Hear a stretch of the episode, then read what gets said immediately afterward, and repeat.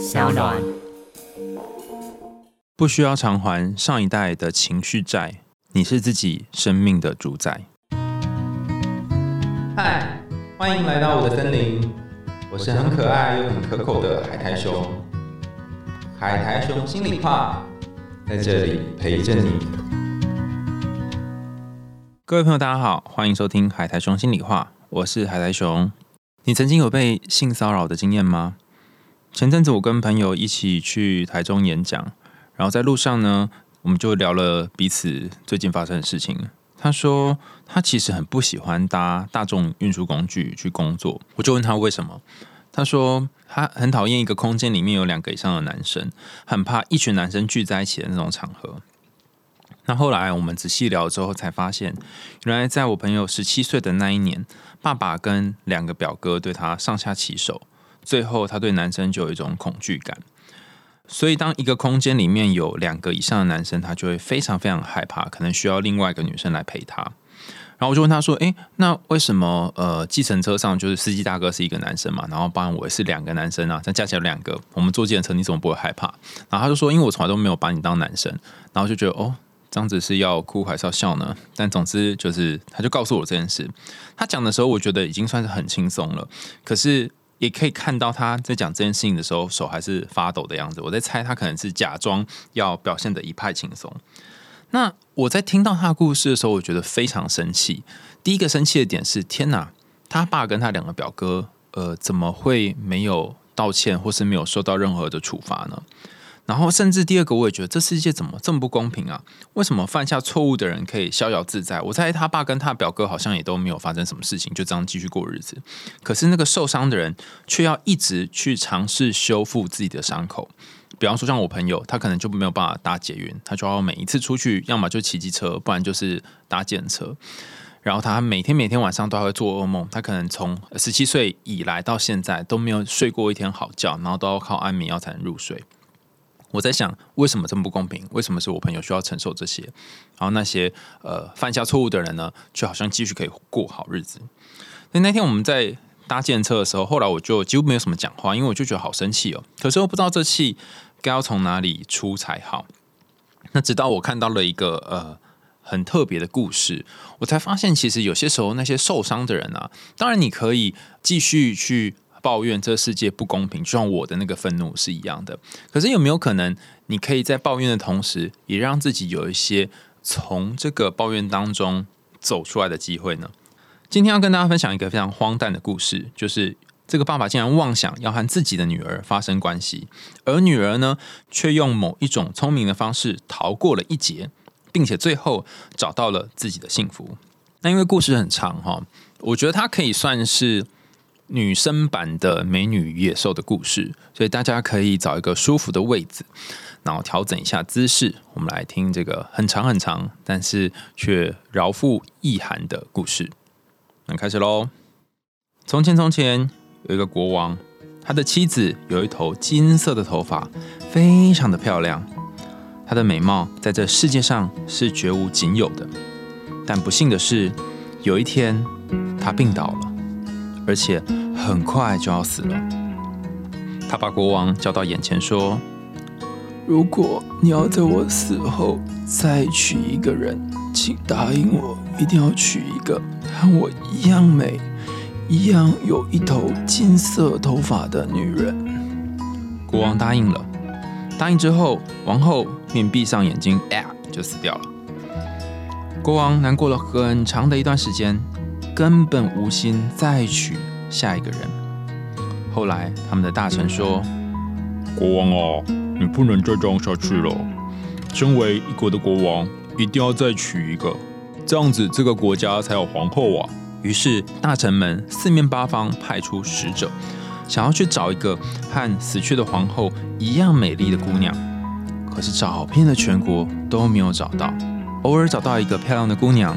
却也没有像已故皇后一样那种金色的曼妙的长发，所以这些使者们只好空手而归。回到皇宫里面，国王其实有一个女儿，她长得和妈妈一模一样，而且也是一头金发。她一天一天的长大了，国王看着她，觉得她好像死去的太太，因此对她产生了强烈的爱。他对大臣们说：“我要娶我的女儿，她就是我前妻的再现，我再也找不到有谁更像她了。”大臣们惊慌失色地说：“呃，皇上啊，上帝是禁止父亲去娶女儿的。你犯下这样的罪，不会有好结果的，而且整个国家都会遭殃的。”公主得知父亲的打算之后，更是震惊。她很希望能够让父亲改变主意，但是他也不知道该怎么办。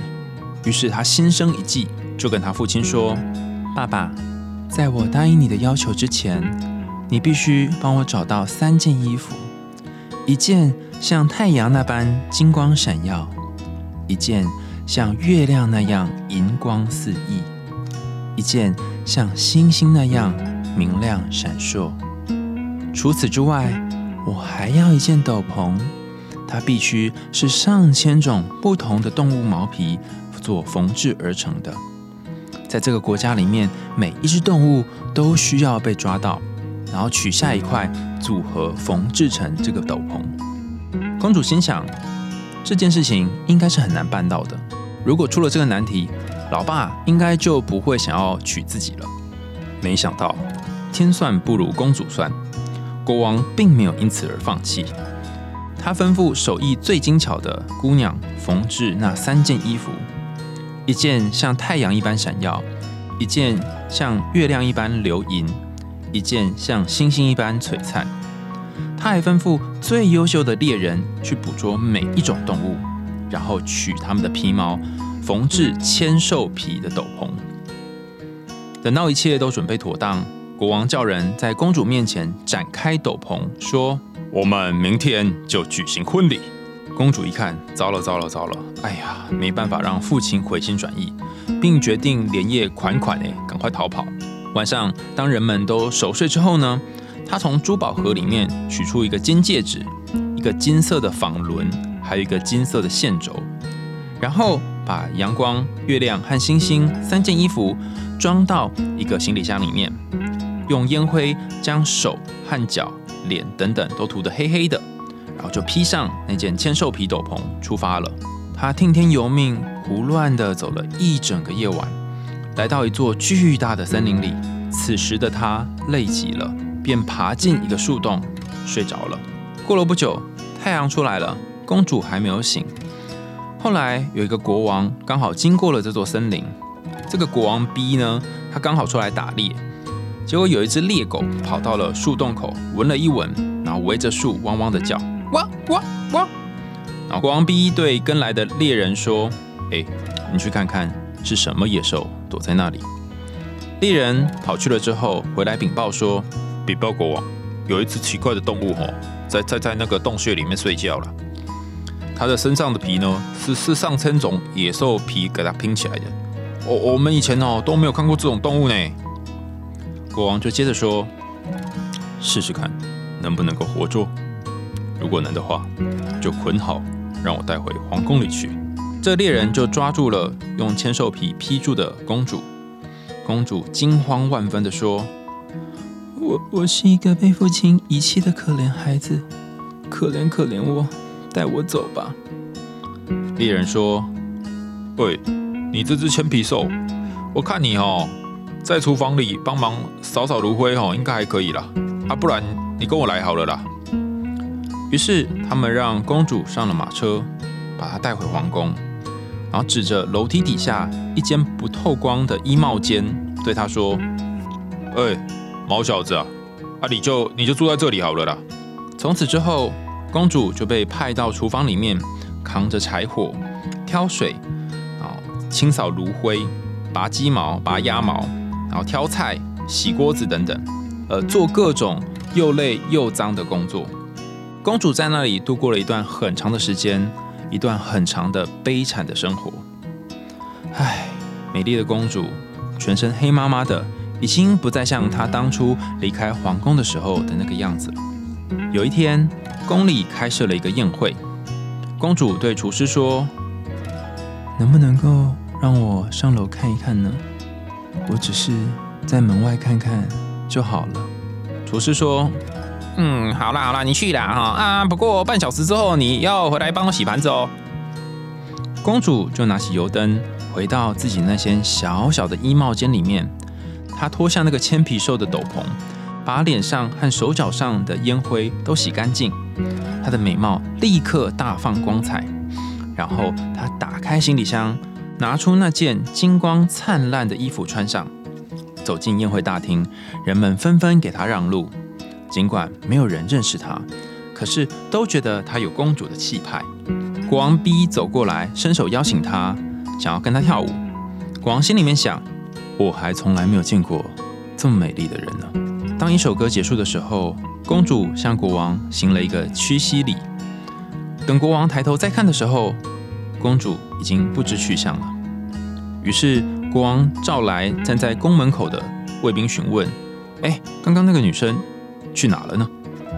没想到士兵说。哎，我没看到啊！啊，我也没看过呢。没有一个人看到有人离开皇宫。公主跑回来她那间小小小小的衣帽间，然后脱下衣服，把手和脸、脚等等都重新擦上烟灰，穿上毛毛的斗篷，来到厨房继续打扫。厨师说：“哎，我跟你讲，明天再扫炉灰好了啦！哦啊，先给国王做做一碗汤。我我要上楼去看看哦。”你要小心啊，不要把头发之类的脏东西掉到汤里哦，否则哈我就罚你要挨饿啊！厨师就走了。于是公主为国王做了一碗面包汤，这是她做的最好喝的一碗汤。她把她带来的金戒指放到汤里。国王 B 呢跳完舞之后，就叫人把汤送过去。他很爱喝那种汤，似乎以前从来没有喝过味道这么美味的汤。他喝到最后。发现哎，汤里面怎么有一只金戒指？他简直不敢相信，于是就命令人去把厨师叫来。厨师一听国王召见，就吓得对公主说：“哎呦，一定是你把头发掉进去汤里面了啦！我如果是这样，我一定要揍你一顿不可。”他蹑手蹑脚的来到国王面前，国王就问他说：“请问汤是谁做的？”厨师很惊恐的说：“呃呃，是是是我做的啦。”国王又问说：“不对，汤的味道比以前好多了，而且做法不同。”厨师只好回答说：“呃，好好好啦，我我承认啊，汤汤不是我做的啦，是我我在厨房里面其实有藏着一个毛毛的家伙，是那个毛毛的家伙做的啦。”国王说：“你把他叫来。”于是公主就来到国王面前。国王询问：“你是什么人？”公主回答。我是一个没有父母的可怜姑娘。国王又问她说：“你在我的皇宫里做什么？”公主回答说：“我活着的作用就是让人踢，让人打。”国王又接着询问：“那汤里面的金戒指是哪里来的呢？”公主回答：“我我不知道什么金戒指。”国王一看。什么都问不出来，只好让她回去了。不久之后，国王又举行舞会，公主像前一次一样要厨师让她上楼看热闹。厨师说：“好啦好啦，你气了你气了哈啊！不过哦，半小时你就得回来帮我做那个国王喜欢喝的汤哦。”于是她就答应了。咚咚咚，再跑回房间，然后迅速的把身上的黑黑灰灰的土都洗干净。然后换上那件如月光琉璃一般的衣服，像公主一样走进了舞会厅。国王走上前来，很高兴又见到她。音乐响起，他们一起跳啊跳的。可是等到音乐结束的时候，公主又迅速消失了，快得连国王自己都没有办法看清楚她去了哪里。公主连跑带跳的，赶快逃进自己的房间。然后又把这些手脚就涂上黑黑灰灰的东西，再穿上那个千兽皮，变成了毛毛的动物，跑回厨房准备国王的汤了。等到厨师上楼看热闹的时候，他悄悄地把金色的纺轮放进汤碗里面，仆人就把汤端给国王。他还是像上次那样非常的爱喝这碗汤，于是他再度把厨师叫来，厨师就承认这是厨房里面那个毛毛的铅皮兽所做的。国王又叫人把铅皮兽叫过来，可是他的回答还是像上次一样，并且说他根本不知道什么金纺轮的事。国王第三次举行舞会的时候呢，一如前面两次一样，发生了类似的事情。然后厨师就跟公主假扮的铅皮兽说：“哎，毛小猪啦，我觉得哈，你你你你一定是个猪，你你你你一定是个巫婆啦哈，你你总是往汤里面放一点什么东西，让国王特别喜欢喝你做的汤，不爱喝我做的。可是由于公主苦苦的请求，所以厨师还是答应让她上楼看看。但一样，她必须在指定的时间之内回来。这一次。公主穿上了那件星光闪烁的衣服，来到了大厅。国王走上前来和她一起跳舞，心想：啊，她更加漂亮了，并且趁公主不注意的时候，往她手指上面套了一个戒指。国王命令延长舞曲，所以当歌曲一结束的时候，规定时间已经超过了。国王想要牢抓公主的手，可是公主挣脱了，迅速穿过人群，不见了。她来不及脱下华丽的服装，所以只是草草地披上了兽毛的斗篷。匆忙中也没有顾把各部位仔细的涂黑，还有一只指头忘记涂黑了。他急忙回到厨房，帮国王做汤，并且趁厨师不注意的时候，把金线轴放进汤里。当国王发现碗里的金线轴时，马上就把这只铅笔兽叫来了。他发现那一只没有涂黑的白皙的手指。并且看到自己在跳舞的时候帮他套上的戒指，啊，紧紧抓住眼前这只铅皮兽的手，然后公主还是想挣脱，直到这个时候，斗篷裂开了一条缝，衣服上面的星光立刻绽放出来。国王抓住斗篷，啪，然后往外一丢，公主那个金色的秀发顿时大放异彩，她站在那里亭亭玉立，再也无法躲藏了。等她把身上的黑灰都洗干净之后，那份美更加的无与伦比。国王说：“你就是我亲爱的新娘，请别再离开我。”于是他们当下就立刻举行了婚礼，两个人从此之后过着幸福快乐的日子。大家听完这个故事之后有什么感觉呢？前几天我在睡前的时候啊，就我女朋友就跟我说：“哎。”你每次都在节目上讲故事给别人听，你为什么不讲一个给我听？然后就说哦，你想听故事，那我就讲一个给你听啊。于是我就讲了这个故事。我跟你讲哦，不讲还好，一讲贵州海聊聊。我应该说我还没讲完，他说我听不下去，听不下去，不要听了，不要听了。我就问他说为什么？他说这故事也太大男人主义了吧？我问他说为什么？他告诉我说，哎，你有没有想过，这国王要干嘛就干嘛，然后要呃跟他女儿发生关系就跟他女儿发生关系。然后女儿就只能够逃跑，甚至是后面也太瞎了吧？第二个国王就国王 B，他把戒指放到公主的手里面，这公主竟然没发现呢？这只故事都不合逻辑啊，太扯扯爆了吧！而且如果是我哈，我我如果我如果有金戒指、金纺锤跟金色的那个线轴，然后我还有三件漂亮的衣服。我还不赶快捐款潜逃，跑到国家 C 去把这些东西卖一卖，然后我可能就变成一个商人。为什么还要去躲在树洞里面睡觉？真的太扯了吧，扯爆了，这不合逻辑呀！然后就想说，哎，早知道不要讲故事了，就讲之后他也没有比较开心。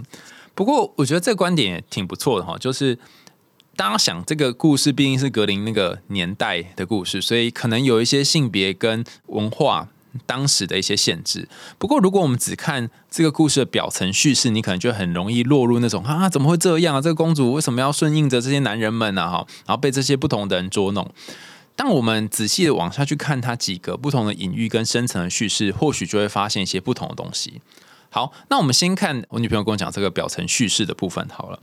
这个表层叙事长什么样子呢？就是皇后跟国王 A 说。你在我挂了之后呢，你要去找一个跟我一样漂亮、一样金发的女人再婚。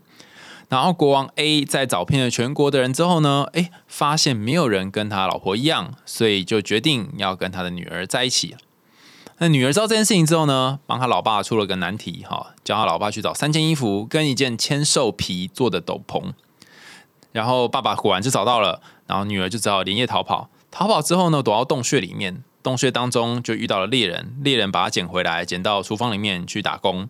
啊，打工过程当中呢，这个公主她不断的透过去参加宴会，然后躲回来，披上斗篷，然后不想被国王看到，反反复复几次之后，然后最后让国王认出来，从此过幸福快乐的日子。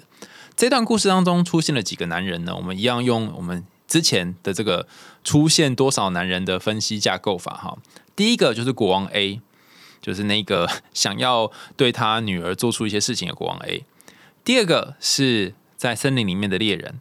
这个猎人，我不知道大家有没有想到一些类似的情况，像白雪公主也遇到森林里面的一个猎人嘛。那之前有一些故事也谈到，呃，女孩在森林当中遇到某个猎人。好，然后第三个是厨房里面的那个厨师。好，最后一个是国王 B。那这四个人分别代表什么不同的部分呢？哈，这是我的联想了哈，大家可能也会有不同的想法哈。呃，可能大家会觉得说这个老爸金变态哈，金变态。可是大家有没有想过一件事情？是谁？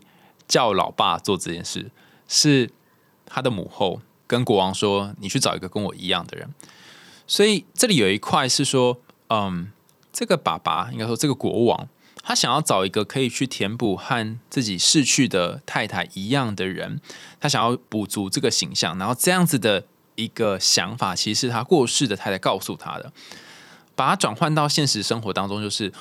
有些时候，他不一定是一个男孩去找一个和前女友一样的女人，有可能也是一个女生去找一个和前男友一样的男人，或者是呃，如果不是异性恋的话，有就是你去找一个跟前任一样的人了哈。但总之就是大概是这样这样，所以这样的情况其实也经常在我们现在的生活当中出现哈。那只是这个爸爸很扯，是他找一个人，那这一个人竟然是他的女儿，这意味着什么呢？呃。他还有一个部分是对于前面的那段关系的留恋，甚至他不惜去逾越一些这个社会的框架跟限制，还有一些道德的规范，可能会犯下这些让上帝或让这个国家兴亡都呃在旦夕之间的事情，但他仍然愿意做。那从女生的角度，从这个女儿的角度，她也很惨哈。第一个遇到的是她不能够爱，甚至她不爱的男人。那第二个遇到的就是猎人。漂配的猎人哈，在森林当中来来去去，那可能会听别人指使的人。那第三个遇到的是，他甚至连自己做主都不行。你看他那个厨师哈，呃，煮汤也煮的不是很好吃嘛哈。然后国王问他的时候，他也就是假装哦，这是我煮的嘛，就是好像没有什么自己的，嗯，就虽然是厨师，但是好像不是很厉害哈。然后最后一个才遇到，好像那个可以呃看透一切，知道公主真实身份的国王。那这四个不同的男人，他到底是一个怎样的进化呢？因为时间关系，我们就直接讲第四个男生哈，就这个国王，跟大家分享一个故事哈。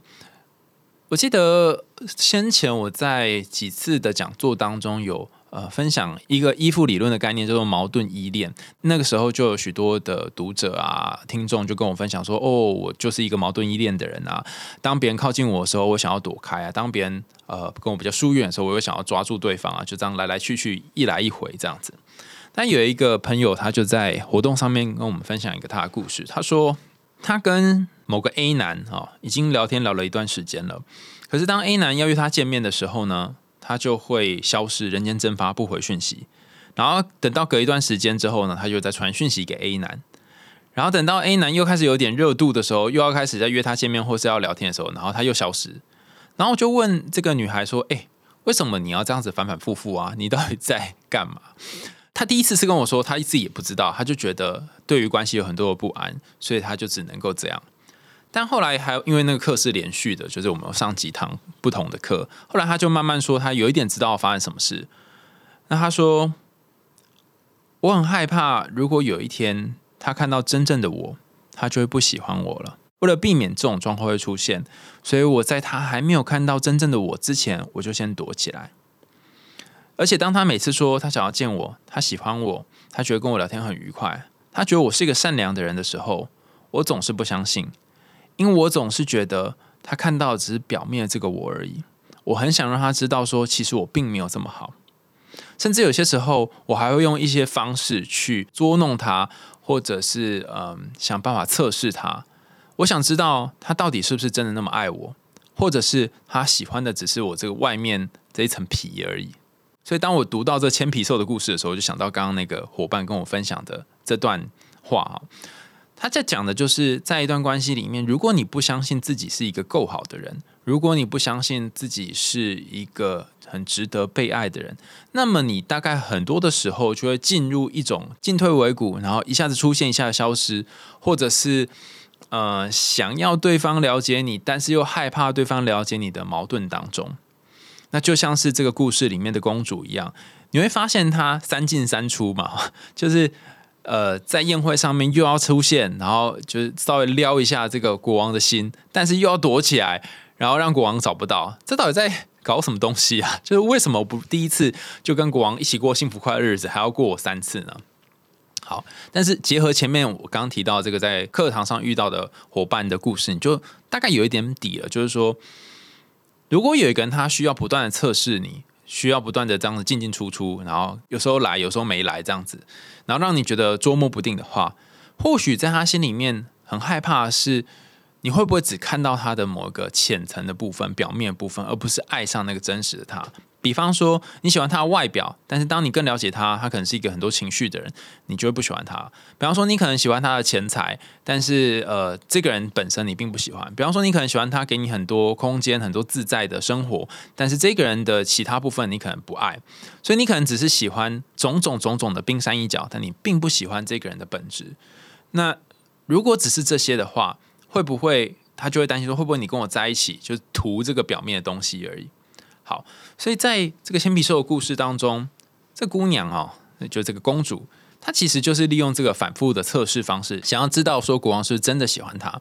但是这里有个很奇怪的 bug，如果真的是这样的话，为什么公主要在汤里面又丢戒指，又丢金线轴，然后又丢纺锤呢？到底是要干嘛？哈，其实。呃，丢金戒指这件事情放第一个，我觉得是有道理的。很多时候我们会觉得用戒指来当做承诺，或者是一段婚姻稳定的象征。包含最后国王也是给了公主一个戒指嘛。可是他丢下戒指之后，这个戒指并不能够代表什么，它只能算是一个小的定情之物而已。那接下来还要出现两样东西，这两样东西是代表两个人可以继续编织以后的生命的。我们先前有几个故事也谈到有关于纺绸跟纺锤的部分哦。他丢下纺锤，丢下呃这个线轴，就代表说我和你想要织，想要编织一个属于我们以后的爱情，那你愿意吗？虽然他是透过这种非常非常隐晦的方式，然后国王可能接受到这个讯息，而且甚至是就是国王要问公主的时候，公主都不说哈。然后透过这种方式呢，国王慢慢慢知道说，哦，好像眼前这是一个想要和自己靠近，但是却又有一点呃害羞，或者是不太知道要怎么样开始的人。好，那最后最后，国王就呃留下了一个印记在这个女孩身上，然后他就利用这种方式来证明说，哦，你就是和我在宫廷里面跳舞的女孩。好，那这一段有关于国王的出现，以及国王对于这个公主的三次见面经验。其实在说的就是，当第四个男生就是国王 B 出现的时候，他其实提供了一种包容跟忍耐嘛，算忍耐吗的空间。他可以忍受这个公主不断的捉弄，然后来来回回一阵一阵的往返，然后这个巨大的空间让公主最后愿意呃真实的呈现在国王的面前。呃，什么叫真实的呈现？哈，我不知道大家有没有过一种经验，就是。当你去约会，或跟你你跟一个人见面，你跟一个人聊天的时候，你需要换上那种太阳的衣服、月亮般的衣服、星星般的衣服，你才敢出去见面。你需要把身上那些肮脏污秽都清洁干净之后，你才敢去赴约。你需要把那些很正面、很好的你都搬出来之后，面具戴好戴满之后，你才敢和他说话。如果你有这种经验的话，你就知道这个公主心里面到底经历了什么。过往小时候跟爸爸之间的关系，爸爸用这种方式来玷污他，虽然好像真实没有发生什么事，可是我在猜心灵上是一个很大的创伤，让他不再敢相信跟男生之间可以有某一种呃亲近的关系，可能更害怕被伤害，所以他需要穿上一种盔甲。那这个盔甲是呃漂亮的、美丽的盔甲。好，但是这里又有一个 bug，爸爸为什么会喜欢呃公主呢？因为公主有和妈妈一样的美貌，有和妈妈一样的金发。糟糕了，这个美貌听起来好像美败，但它其实也是一个诅咒。如果你是个公主，你可能会心里想说：“天哪，原来我的美丽也是一种错误。”这不是玩笑啊，是他真的觉得是一种错误。就是原来我的美貌害我陷入某一种呃危机当中。如果我拿这个美貌去吸引到其他的人，那么我吸引到的他们是真的喜欢我，还是喜欢我的美貌呢？大家可以听懂吗？这里的心情非常复杂。哦，如果你听不懂的话，你可以在留言处告诉我们说：“哎，海立峰，你讲的太烂了，我听不懂啊。”如果你听懂的话，也可以在下面说：“哦，我知道大概是什么什么什么哈。”就我大概只能讲到这里了。简单的说，就是这个公主她对于自己的外表有非常复杂的情感，一方面觉得这个外表可以吸引到别人，但一方面又很讨厌自己是因为这个外表而吸引到别人。好，于是呢，她需要用某个东西把外表藏起来，就是那个千兽皮，一千只野兽做成的皮。为什么是一千只野兽？哈，野兽相对于公主的美貌，它可能是一种比较不文明的。不像是可以进入文化社会的，甚至是有很多蛮横的部分，然后把这些蛮横肮脏的部分披在身上的时候，就暂时可以把呃这个公主身上美丽的光辉给藏起来。就像许多人会说，如果我没有打扮，如果我很丑很丑，如果我在最糟糕的时候，对方都可以接纳我的话，那会不会在这样的情况下，他接纳的才是真实的我？所以，当公主披上那个千兽皮之后，那个穿上千兽皮的她，可能才是她希望国王会爱上的她。可她又没有这个勇气。就像你很想要素颜去约会，但是你没有勇气。但是如果有人爱上，化好妆的你，你又觉得他们爱上的不是真实的你一样，诶，但是有一天，如果你忘记化妆，或者你不小心素颜被对方撞见，对方还爱你如痴的话，你就会觉得哦，这果然是真爱哈。大概就是这种复杂的心情。好，最后呢，果然就是国王在公主来不及的时候，来不及换衣服的时候，就把她抓出来说你。就是我的皇后，然后两个人就此过幸福快乐的日子。可见得国王是拥有一种能力，是看穿这个公主心里面有一个脆弱的部分，而且愿意去接纳这个脆弱的部分的自己。从另外角度也可以看到，这个公主她经过一次又一次反复的测试，一次又一次的躲藏之后呢，她终于愿意让那个黑暗的部分让国王看见。这里的黑暗的部分哈，不是说她的那个野兽皮哦。也不是说他里面穿那件星星的衣服，而是这个矛盾。也就是说，前面讲的黑暗部分，其实是我很讨厌我的外表可以这样吸引到人，但是我又很想要有人爱我的这种很复杂的矛盾，就是他的内心黑暗。他这个黑暗被国王 B 看见之后呢？他就愿意跟国王 B 在一起了，所以它是一个渐进式的过程。好，所以为什么会需要这样丢戒指啊、丢纺锤，然后又要来来回回这么多次，然后占了这么多篇幅才跟国王在一起呢？对于公主来说是一种测试，对于国王来说是一种呃，算是觉察嘛，或者是看见。也就是说，当你在一段感情当中，你终于愿意接受。对方其实可以接纳那一个原本的你的时候，你终于相信自己，就算是没有打扮、没有化妆，也值得对方爱的时候，那个属于你的爱才会来。那讲到这里，感觉好像就这种心灵鸡汤嘛。哦，你要爱自己啊，你要相信自己被爱，爱才会来。那有没有比较具体一点的方法呢？哈，所以这里在故事的最后，在这集的最后，我们就跟大跟大家讲比较深层的部分。刚刚讲的就是表面叙事啊，哈，就是这个故事的表层。那深层的部分就是说，呃，如果我们把国王、猎人、厨师，还有国王 B 啊这几个人，跟这个公主，还有她身上披的这个野兽的皮哈，当做是心灵的不同部分的话，我们来看看会发生什么事情。当你内在有不同的部分，可能有一个部分是呃，对于自己很嫌弃的部分。可能有一个部分是很讨厌自己的部分，可能有一个部分是觉得自己还不错的部分。这些东西在打架的时候，它就需要某一种方式的整合。只是这个整合，它需要一个漫长的过程。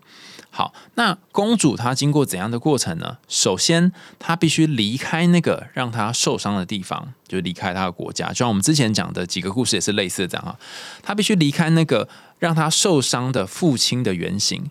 受伤父亲原型可能就是在这集里面提到那个被爸爸还有表哥嗯性骚扰的女孩的故事一样，他可能要先远离那个环境，然后远离会让他觉得受伤的情景。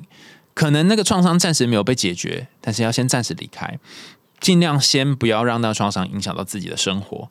接下来要做的事情呢，你要找到一个温柔的空间，这个温柔空间可以暂时容纳你，而这个容纳它是让你可以暂时休息，然后安稳的睡一个觉。在这个故事里面，就那个树洞哦，森林里面的树洞，或者是一个像是温暖的毛毯，就那个千兽皮做成的毛毯，让你可以裹在里面好好的睡一觉。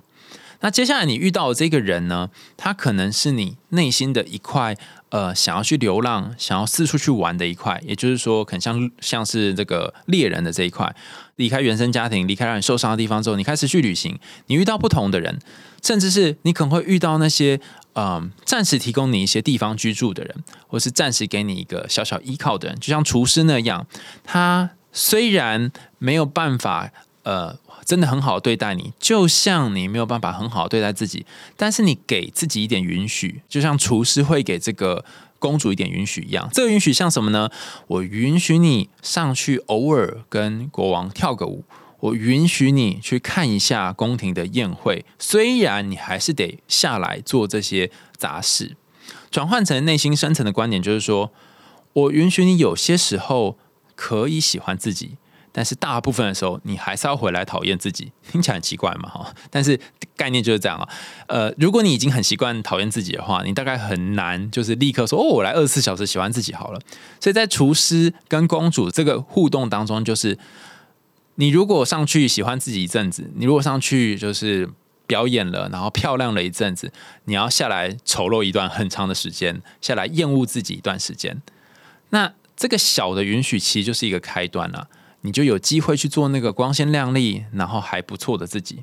可是它终究需要一个整合。那最后的整合是什么呢？就是那个公主哈，她每一次在换衣服的时候，都是把身上全部洗干净，换上礼服，或把礼服脱下来，全身涂黑，然后披上兽皮。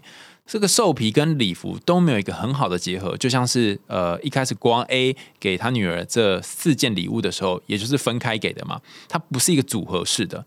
但是到故事的最后，因为公主来不及，所以她把兽皮披在身上，披在那个礼服身上的时候，此时兽皮就是那些丑陋不堪的部分，才跟光鲜亮丽的礼服的部分组合在一起。也就是说，当你经过一次又一次小小的喜欢自己之后，那个真正稍微更喜欢自己多一点的组合呢，就会慢慢出现。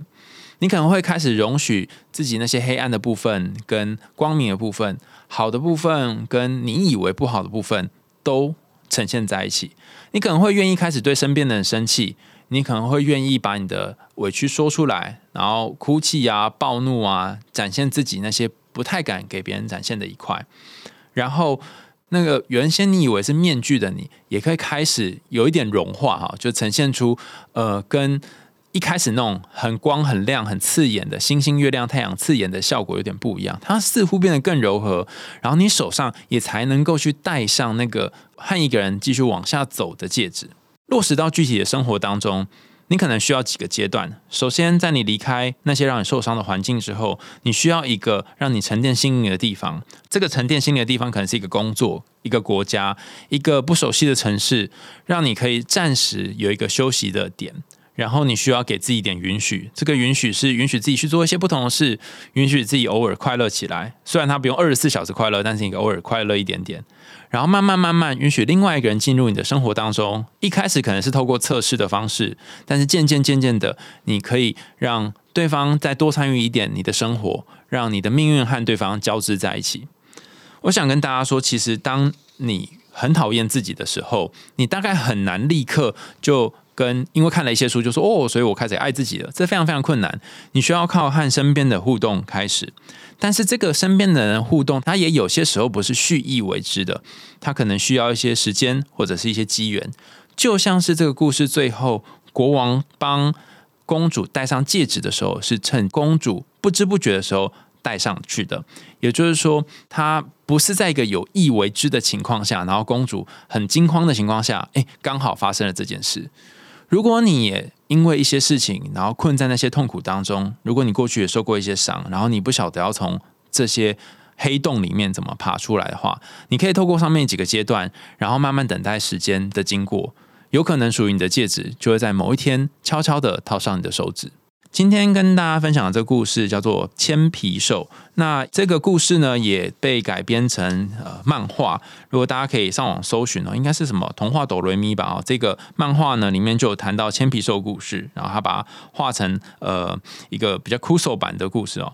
所以大家可以去找看有没有类似同人的作品。然后我想跟大家说说哈，就是你有面对跟我们故事一开始谈到那一个呃那个朋友的。情况一样，就是身边有些人可能对你做了很糟糕的事，然后你到现在还是卡在其中，然后甚至有些时候想起来就会做噩梦的话，你也是可以找呃一些专业的人士协助，不一定要像我朋友一样啊，就是跟我讲讲，然后就也就就没去做其他事情了。你可以用你的方式去选择和面对过往的那些伤口。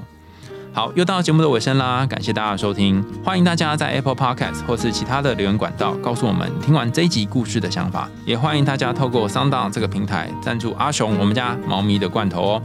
想听更多有趣的童话故事跟心理学知识吗？我们海熊心里话，下次见，拜拜。